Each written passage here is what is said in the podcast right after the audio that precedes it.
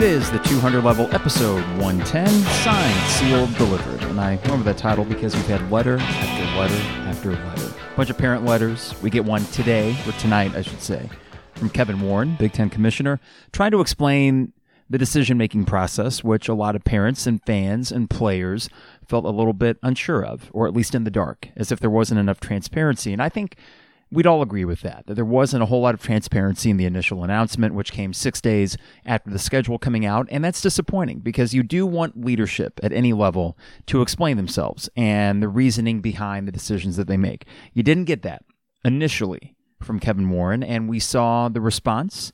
Some of it fair, some of it maybe a bit overblown. So we'll get into both of those today because there are two very different letters. I will read the Illini parent letter. I'll read the one from Kevin Warren, compare and contrast, and see if the problems that the Illinois parents, and actually, I should say parents of any Big Ten school, had with this decision, did the commissioner address it tonight? All that and more. 40,000 students descended upon Champaign Urbana. At least they continue to trickle in. And this community is feeling like a campus town again, for better or worse. Testing, by the way, this is great news today. The saliva test for the U of I approved by the FDA. And that's huge. Great news for the university, great news for the state. And then you can really scale up production with that. And it might be great news for a lot more people than just those within this community, within this state, because rapid testing will be a game changer. That's a word that's thrown around quite a bit. And it's easy to see why, because it's easy to do for one, and it's easy to get the results back in a timely manner. And that is one step in the process to getting over this stupid pandemic. But of course, while we're in the middle of it, it has affected our ability to watch sports, and in the case of student athletes at Big Ten universities, their ability to play them. So, there's a lot to kind of unwrap here. And as we go through these two letters, we'll see uh, just exactly how many levels there are. And there are many emotional, for sure. There are logical, arguments to be made on both sides. And what I want to say before we even get into it is that I'm not going to go hard after one or the other. I think that there is a lack of transparency, sure, from the Big Ten. I think that some of the things that the parents have said are, how do we say, selfish. And I'll explain what I mean by that. Neither side is coming out of this unscathed, or I should say, faultless. But I think both sides have enough reasonable arguments to make us understand that, well, wait a second. We're all just trying to figure this out, and it's a very complicated time in which to try to figure things out. Before we get into that, a reminder that the 200 level is brought to you by DPDough online at dpdough.com for all the best deals and prices. dpdough.com. Custom zones with any topping you want. Some of their favorites like the Maui Wowie, the Buffer Zone, and best of all, they deliver anywhere in Champaign Urbana. So go online to dpdough.com Com. Don't let the students scare you. They'll bring the calzones to you.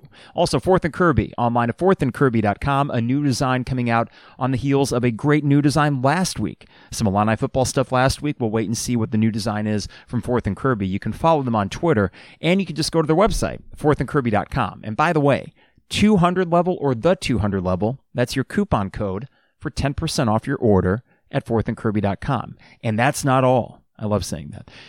Buy two t shirts, get one free. That's all year round. Buy two, get one free. And these are high quality t shirts.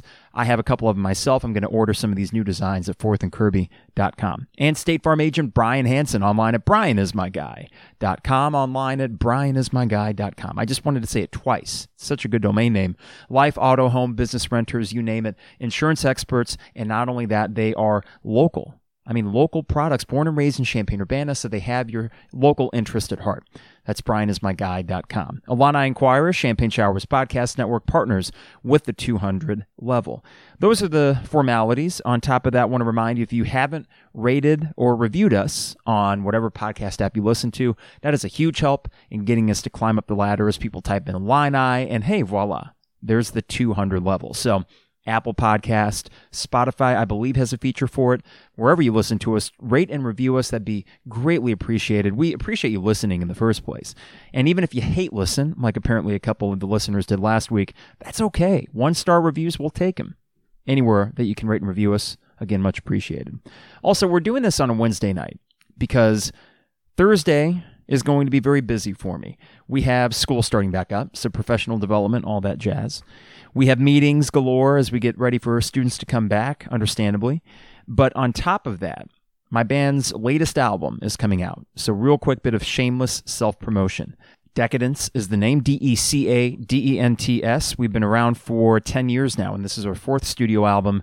Recorded it during the pandemic. I actually went in two days before the Illinois Iowa game to lay down guide tracks for bass and drums, and they ended up being the bass and drum tracks that we used on the album just because it was kind of forced into the situation where it had to be very do it yourself. And the rest of it was done here in my home studio, the same one that I do the 200 level, guitars, vocals, all of that. It is a rock album, 12 tracks. Turn it up loud, however you want to listen to it, whatever you prefer to drink or smoke, or hey, do you, but just enjoy listening to it tomorrow night. That's Thursday on Facebook or YouTube.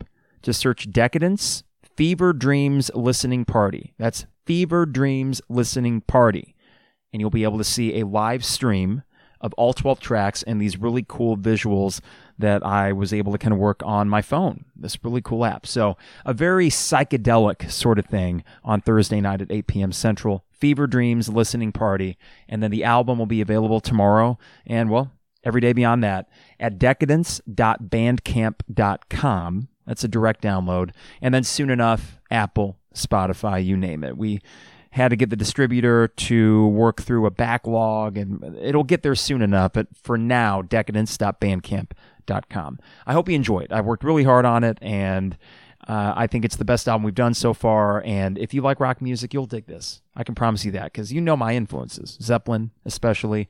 You dig that kind of stuff, you'll dig this. That's it for the shameless self promotion. We have things to talk about. You might have already hit that 30 second skip button a few times on your podcast. If not, thanks for indulging me. But this is another one of those weeks that feels like a month because every single hour it seems that news is coming out, whether it be sports or politics, you name it. And unfortunately, I guess expectedly, politics have certainly found their way into this discussion about should we play college football or not. Now, that is not to say that these parent letters are inherently political but it is hard not to detach some of the language used in them with certain political things that you do see on Twitter. And this goes back to the Clay Travis kind of crusade that I had going on for a bit, and I'll try to avoid going down that rabbit hole again. But this idea that we must play sports at all cost is something that, as much as I love sports, I've had a hard time reconciling. I know that the parents, whether it be Illinois parents or otherwise, they are not saying play this at any cost. They are acknowledging that there was a risk involved. But I think there's a primary fallacy with their argument. And I'm going to get to that in a bit. But before I do, here's the letter. This is from parents of Illinois football players to Commissioner Warren, University of Illinois President Killeen, and Chancellor Jones. It begins. On Tuesday, August 11th, we were delivered the awful news that our fall football season would be canceled. A few days prior, on August 5th, we were given a schedule. That schedule adjusted the season, start with the first game changing from October 3rd to September 3rd. Summer camp started. Our AD gave us strict rules for attendance and safety at games, and we all thought this season will be different, but at least the boys will be able to play. We all know what happened next. However, we have questions concerning the facts and data that led to this decision. One could argue that risk and uncertainties have surrounded this virus since we first heard of it. We want to know what changed between August 5th and August 11th. The families of the University of Illinois football players feel compelled to express our support for our sons and for the University of Illinois coaching staff, AD Whitman, our football program, and the safe bubble our team has created. We've seen the responses from other Big Ten football families and support their letters. We feel that the decision to cancel the 2020 season was premature and made in haste. We also believe the Big Ten and university presidents failed to gather input personally from any University of Illinois football player.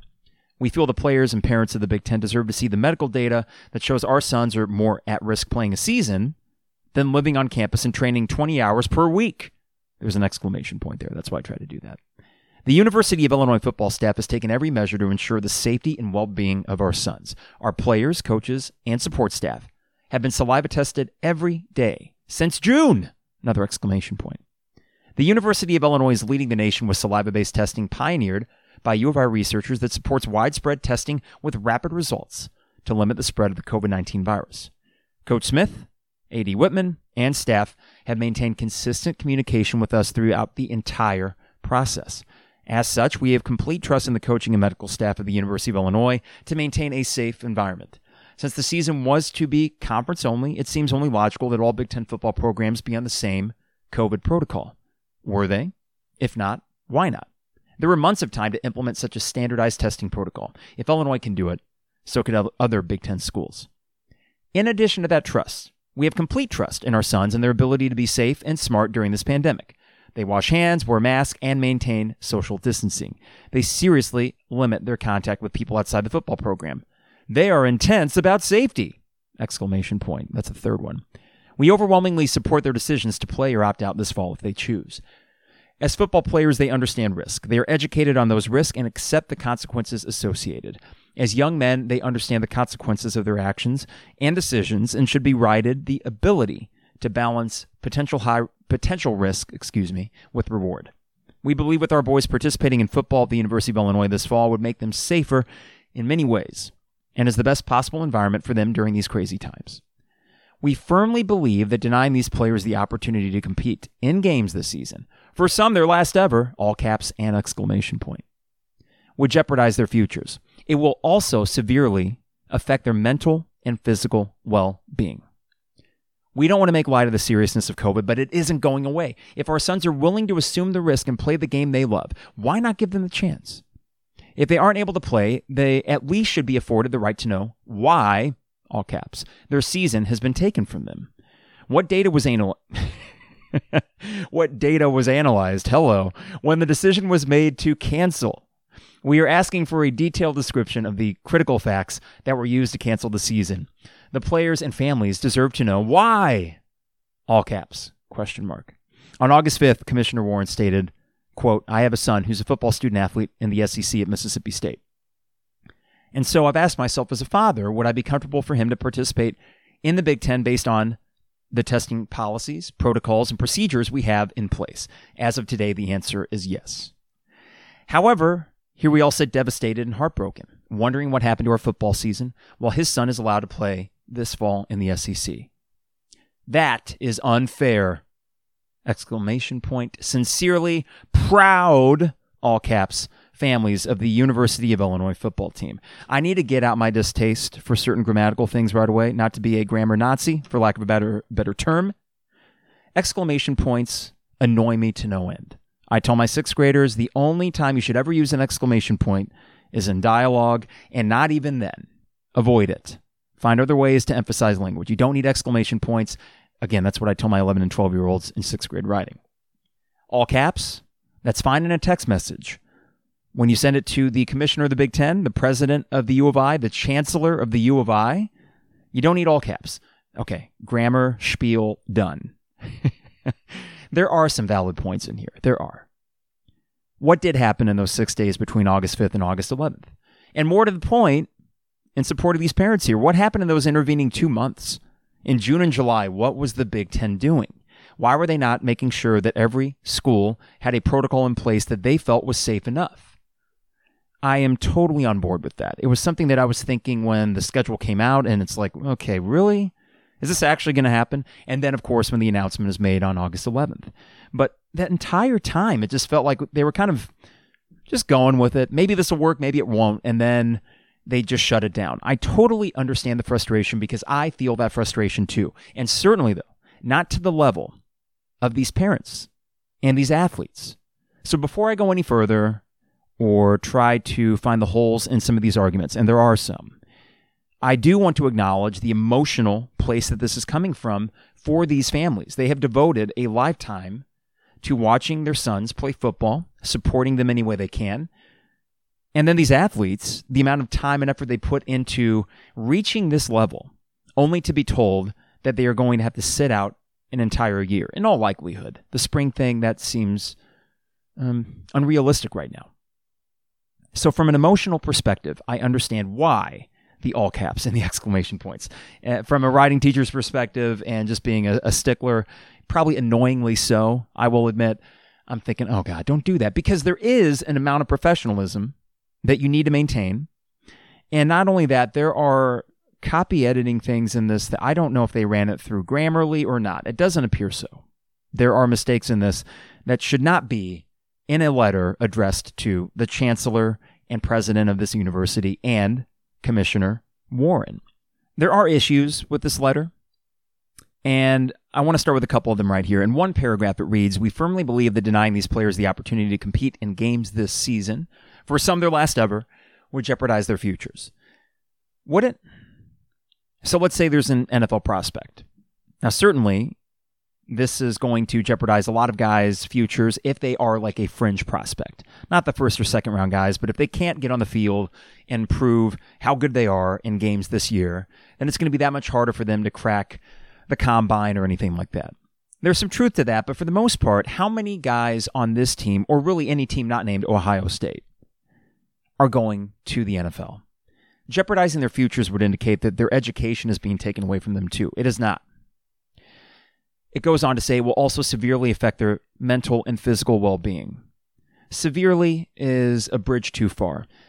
There is a mental component to this. We've all felt it. We've all felt the crunch in this pandemic, not being able to do the things that we want to do. And a more extreme version of that is not being able to do the thing that maybe you were born to do or the thing that you're most talented at. I totally understand that. And apples and oranges comparison, but I was looking forward to a year that the band, for example, would be able to get back out there and gig regularly. We were primed and ready back in February when we played. Great cover up in town. We had a new album to work on, and it felt like full steam ahead. And then, of course, this happens. We can't do that. That is minor.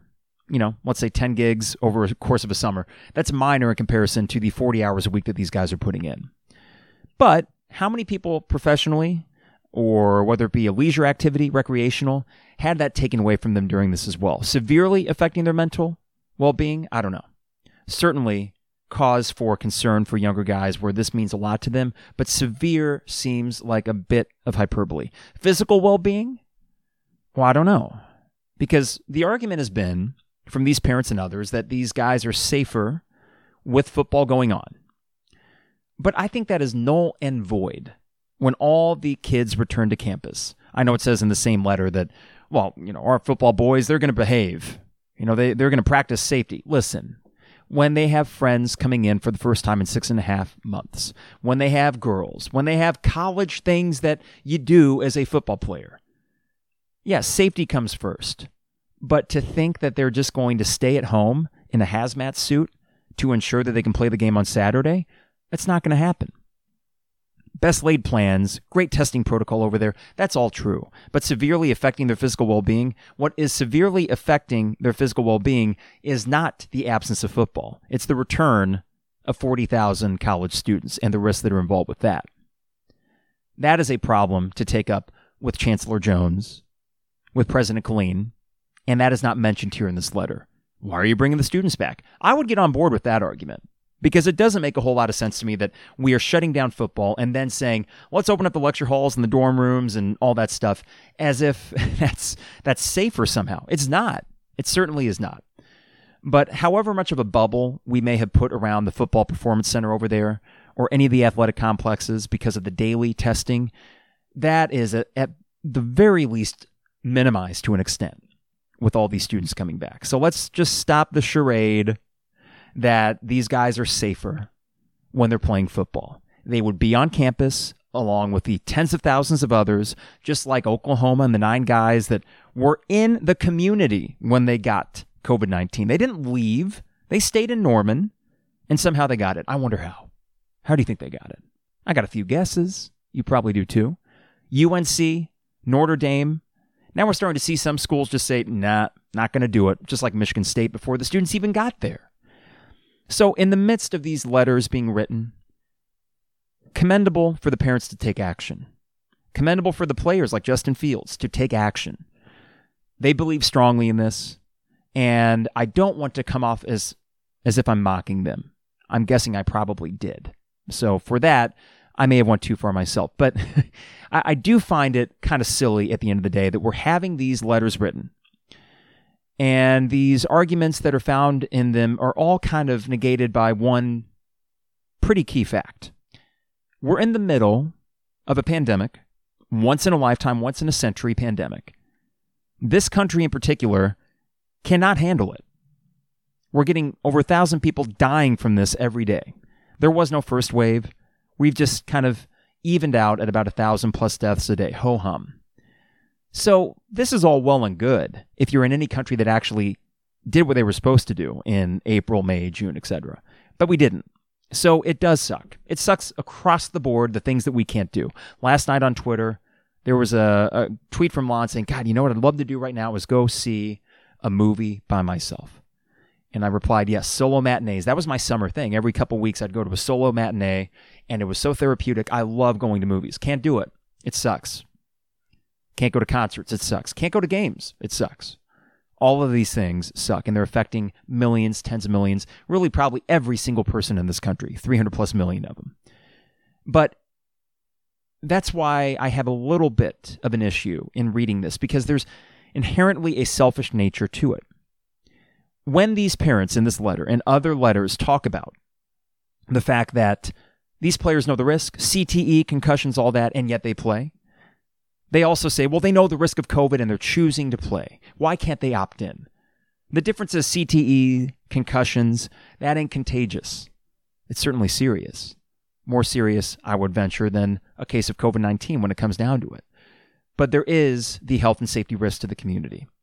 That goes for all the campuses that are opening up to the general student population. That's a problem.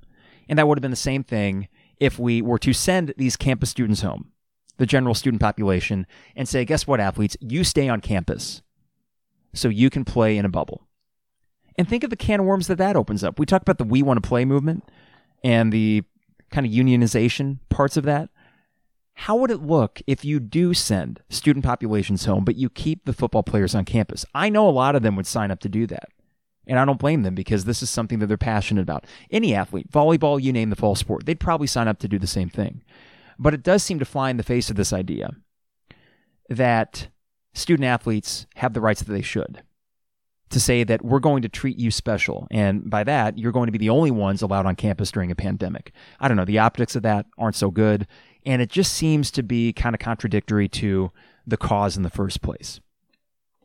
Anywho, as I read this letter, again, knowing that it's coming from a place of genuine emotion and disappointment and sadness, I don't want to border on a mocking tone, but I do have a major issue with something like this. This is how it ends. On August 5th, Commissioner Warren stated, I have a son who's a football student athlete in the SEC at Mississippi State. And so I've asked myself as a father, would I be comfortable for him to participate in the Big Ten based upon the testing policies, protocols, and procedures we have in place? As of today, the answer is yes. However, we all sit here devastated and heartbroken, wondering what happened to our football season while his son is allowed to play this fall in the SEC. This those two paragraphs are the kicker in this letter. That's the closer. And the problem with that, I find, is it's a total red herring argument. Well, your son's maybe going to play at Mississippi State. His son is probably between 18 and 22 years old, technically an adult. That son can make his own decision.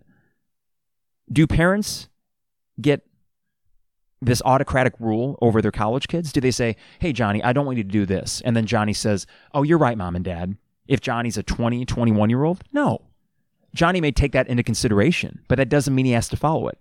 Kevin Warren's relationship with his kid should have no bearing in any of these letters, and this is not the first one to mention that. So what it does is tries to get this not so subtle dig. Well, you know, your, your son may play. So what? Let them decide that. But Commissioner Warren, on one hand, certainly is looking out for student athletes, right? I, am guessing that's part of the job description, whether he is or is not.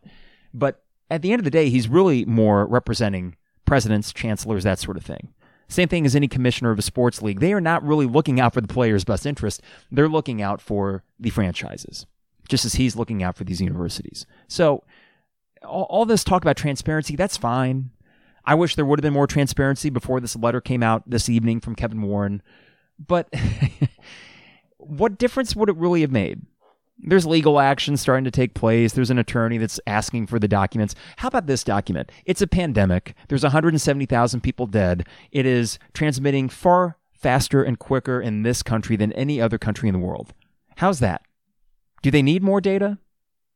The heart condition that, while rare, is life threatening, and if you don't die from it, it can still be chronic. Is that not enough? That's where the selfish thing comes in. And I don't want to go so far as to presume that people that wrote these letters were the same ones that maybe didn't take it as seriously back in April or May. But it's hard not to. Because if there is a common thread here, it seems like there has been a dividing line during this pandemic between people that have elected to do what is in the best interest of their community, or people that have elected to do what is in the best interest of their own personal interest.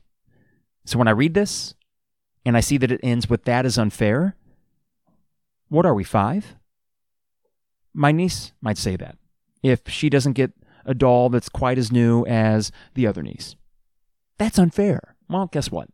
Life kind of is unfair. Does that mean that the Big Ten shouldn't be accountable for a decision like that?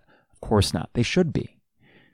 But that's why I, for Illinois parents, not that they're representatives of the University of Illinois, but indirectly they kind of are for University of Illinois football, at least. That is unfair, is the final kicker in this letter. And as a 14 year old might say, tough titty.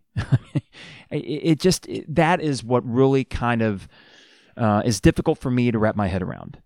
There's a lot of things with this that are unfair. But writing this letter to Kevin Warren and President Killeen, Chancellor Jones, I, I don't see necessarily what that gets across other than I want my son to play football. When there's a lot of people that want a lot of things that are far more important than that. So we then get a letter from Kevin Warren.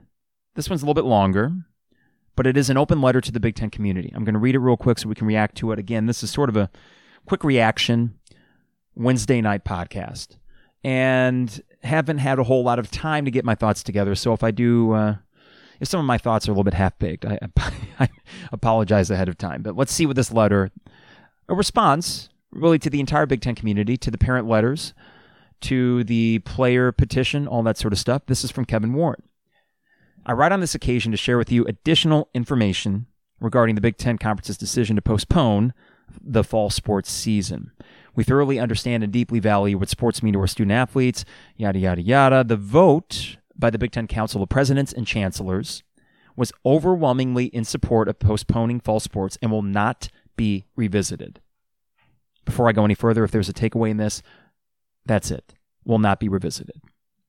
It goes on. The decision was thorough and deliberative. Hmm and based on sound feedback, guidance, and advice from medical experts. Despite the decision to postpone fall sports, we continue our work to find a path forward that creates a healthy and safe environment for all Big Ten student athletes to compete in the sports they love in a manner that helps to prevent the spread of COVID 19 and protects both student athletes and the surrounding communities. There, there we go. Communities. You don't hear that a lot in these parent letters. Going on, as you are well aware, we are facing a complicated global pandemic with the SARS CoV 2 uh, virus discovered in November 2019. The first medically confirmed cases did not appear in the United States until January 2020. Over the course of the past seven months, the U.S. has recorded more than 5.5 million confirmed cases, resulting in more than 170,000 deaths, with more than 22 million confirmed cases and 780,000 lives lost around the world. I mentioned earlier that you could end the argument there. You could, but Kevin Warren goes on. We understand the disappointment and questions surrounding the timing of our decision to postpone fall sports, especially in light of releasing a football schedule only six days prior to that decision. From the beginning, we consistently communicated our commitment to cautiously proceed one day at a time with the health, safety, and wellness of our student athletes at the center of our decision making process. That is why we took simultaneous paths in releasing the football schedule while also diligently monitoring the spread of the virus, testing, and medical concerns as student athletes were transitioning to full contact practice. While several factors contributed to the decision to postpone the fall sports season, at the core of our dis- decision was the knowledge that there was too much medical uncertainty and too many unknown health risks regarding COVID 19 infection and its impact on our student athletes. Listed below are the primary factors that led to the Big Ten decision. This is a bulleted list. I'll go one by one real quick. One, transmission rates continue to rise at an alarming rate, with little indication from medical experts that our campuses, communities, or country could gain control of the spread of the virus prior to the start of competition. It goes on. As our teams were ramping up for more intense practices, many of our medical staffs did not think the interventions we had planned would be adequate to decrease the potential spread, even with very regular testing. And as the general student body comes back to campus, uh uh uh, spread to the student athletes could reintroduce infection into our athletics community. Bullet point two there is simply too much we do not know about the virus, recovery from infection, and longer term effects. While the data, uh, data on cardiomyopathy myopathy, sorry, is preliminary and incomplete. The uncertain risk was unacceptable at this time. Bullet point three concerns surrounding contact tracing still exist, including the inability to social distance in contact sports pursuant to the Centers for Disease Control and Prevention guidelines. While risk mitigation processes, physical distancing, face coverings, proper hygiene, can be implemented across campus for the student body population, it becomes clear those processes could not be fully implemented in contact sports. Three little bullet points under that one. Number one, with the start of full contact practices and competitions, it became increasingly clear that contact tracing and quarantining would risk frequent and significant disruptions to the practice and competition calendar. Accurate and widely available rapid testing may help mitigate those concerns, but access to accurate tests is currently limited. And significant concerns also exist regarding the testing supply chain generally for many of our institutions. Can I summarize those bullet points? It's what every medical expert has been telling us for months. Preceded, of course, by the numbers, which aren't good. So, letters aside, petitions aside, fans being pissed off on Twitter, whatever other platform it may be. This was coming a long time before this decision was made. All the decisions or indecisions that the leaders made, all the way down to citizens that said, whatever. This is where we're at. So, in a way, everyone is culpable, though not everyone. Some people actually did the right damn thing in the hopes that we would get a football season. But all that right there is the medical stuff that the Clay Travises of the world, Mr. Football himself, have been sort of just mocking. Yeah, I don't believe doctors. Let me tell you the real thing. My name's Clay Travis, and it's just. This is just a long, slow buildup from this kind of anti science thing that, for whatever reason, has more teeth than I thought it would in this country of all places. I digress. Soapbox, as Oski Eleven would say on that on that review on iTunes last week. Okay, it goes on. It mentions financial considerations. It did not influence the decision. That's what he says. You know, I could be cynical about that, but at the end of the day, the Big Ten is losing hundreds of millions of dollars for this. So I actually could see how the financial considerations did not influence this decision. Certainly, though, the financial considerations when you consider liability. That might have been something that kept them from doing that. Uh, he goes on. We understand the passion of many student athletes and their families who were disappointed by the decision, but also know there are many who have a great deal of concern and anxiety regarding the pandemic. Moving forward, we will continue to build upon the framework that our medical experts have developed over the past five months. As we expand upon a plan to allow our student athletes to compete as soon as it is safe to do so, we'll keep our focus on creating protocols and standards established by our medical advisors that are responsive to the medical concerns.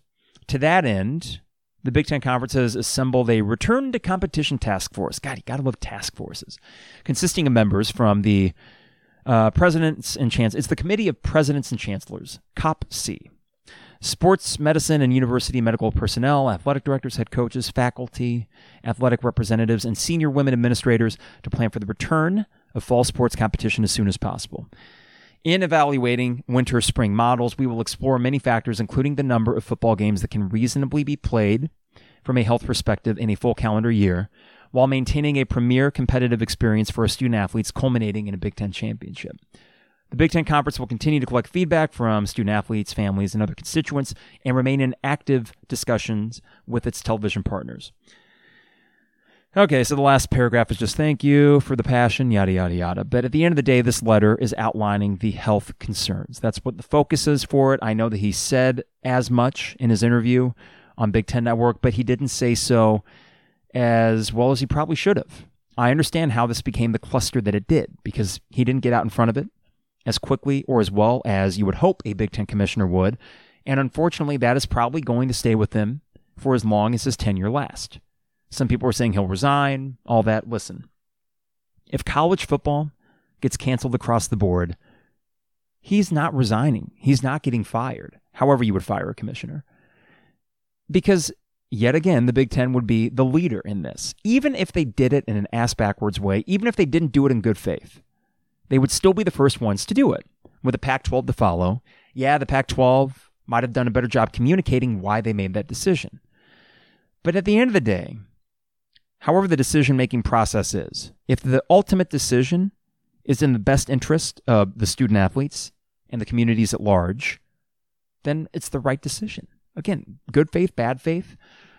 And I'm going to remain cynical of the Big Ten, as I think we should of any college football conference or athletic program, because all these things that have bubbled to the surface, COVID 19's exacerbated all these discussions about athletes mobilizing into unions or player committees, all that kind of stuff, which has coaches and athletic directors and conference leaders understandably leery of all of this. Player rights, it's actually happening. As long as the players keep at it, it will continue to happen and grow.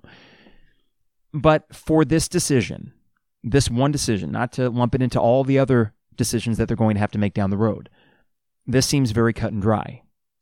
It isn't safe. They do mention that the return of the larger campus community means that that bubble, whatever bubble any of these schools had for the football programs, that will be breached. It just will be. And they say, furthermore, that the general student body, they can't, if they want, they could practice social distancing and mask. Yeah, yeah, yeah. Okay. We've been through that before in this show. Are they going to do that when they're outside the lecture hall? No, they aren't. In fact, just this last 48 hours, Champaign and Urbana, each city, came up with these protocols for bars to have in place. No indoor dining on in any campus town bar or restaurant for the first couple weeks, things like that, right? The idea being that they're going to mitigate the spread that way. As I said in the last podcast, when there is a will, there is a way. And for 18 to 22 year olds that are seeing their friends for the first time in half a year, there's going to be a, a whole lot of will going on. They will be willing themselves to hang out and do things together. And whether that be a party of 50 people or a party of 10 inside a poorly ventilated apartment, this thing is inevitable. We've seen it. UNC, Notre Dame, Oklahoma to a smaller extent with that football program, and now the general student population is back. Michigan State making that first step, going to online learning, the first Big Ten school to do that. You think they're going to be the last? This is all too familiar to what happened back in March. One domino falls, and then soon enough, within the course of a week, all the other ones fall too. Is it going to be that quick this time? I don't know. But I've kind of moved on past the idea that this is purely speculative to this sort of fatalistic, this is what's going to happen, and not trying to do so from some sort of arrogance or haha, I told you so. As I mentioned in the last podcast, it is not a situation in what in which I want it to be that. In fact, I would love to think that Illinois, specifically, with all the testing protocols and the saliva testing, the ability to get those students in there twice a week or up to once a day if these students wanted it, that will help. But the way that the university put it, this layers of Swiss cheese, one, two, three, four, well, unfortunately, I don't know. I don't trust Swiss cheese. you know, and for a virus, especially one like this, that as the Big Ten commissioner wrote, um, that we don't know everything about. It, it's risky. We all know it. I know there's risk in everyday life. I know there's risk in football, as these football players do. But this is uncharted territory. And that's where the parent letters, the player petitions, they're in good faith. They are.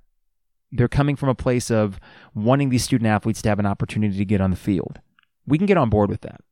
But when some of the arguments uh, fail to recognize the impact outside of the football field and outside of the weight room, outside of the locker room, that's where I have a little bit of an issue with it and it becomes selfish. If we had been pulling our weight collectively months ago, we would have football. So if you want to get pissed off, and you have every right to be so, when we wake up on a beautiful Saturday in September and there's not a game to watch and not a parking lot to tailgate in, at least not legally. If you want to get pissed off, you can. At the leaders across all levels that didn't take care of this thing, and also the citizens that didn't take it seriously. And sadly, I know for a damn fact that some of these citizens that are bitching and moaning about all this right now are the ones that didn't take it seriously in April and May. If you were one of those, you don't get to talk. You don't get to bemoan the fact that there isn't college football or anything else that you're so passionate about because you weren't taking it seriously. There's a lot of things I wanted to do too. But like tens of millions of other Americans, I said, I will sacrifice that want for however long it takes so I can get back to doing what I want to do.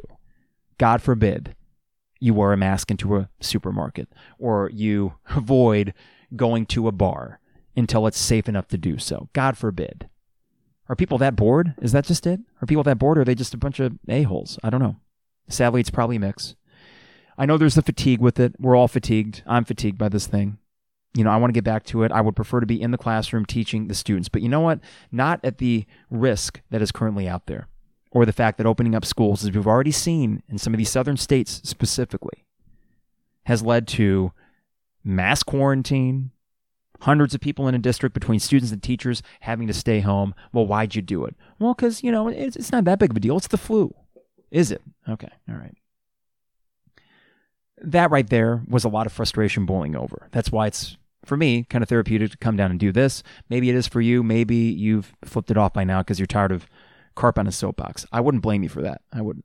But uh, this is the culmination of just a whole lot of misplaced anger on the parts of a lot of people. I have reflected as much as I can on this, and I try to evolve as much as I can to make sure that I'm not leaving anything unconsidered and that I'm not falling into a bubble of my own when I try to say, hey, it's their fault, or hey, it's their fault. But this has been right in front of us. And not only did we kind of botch it as a country, but we have massively botched this thing to the point where something that should have been doable, you know, college football, I mean, seems a little crazy, but not really if we're like a Western European country that is now getting about what, 50 to 100 cases a day as opposed to 70,000 or whatever ridiculous number it is per day. That's a problem. So, listen, facts matter, data matters. I said analyze the data. Don't laugh at me too much for that. That was a slip of the tongue. Not Freudian, I promise. Uh, but I, I do think, though, you know, there might be a light at the end of the tunnel. Right now, certainly, whether it be sports related or otherwise, it doesn't always feel that way. And that's where the impatience comes in. And I'm right there with you. But man, we got to start holding each other accountable too, because that is kind of what led to this place right now, which is a dark, angry place for sports fans and life in general. How do we get out of it? Well, you know, the 200 level is a solutions based podcast. Care for each other, show some compassion for your neighbor. That's it. You do that, the rest will fall into place. But sadly, I think too much of that has been lost. Okay.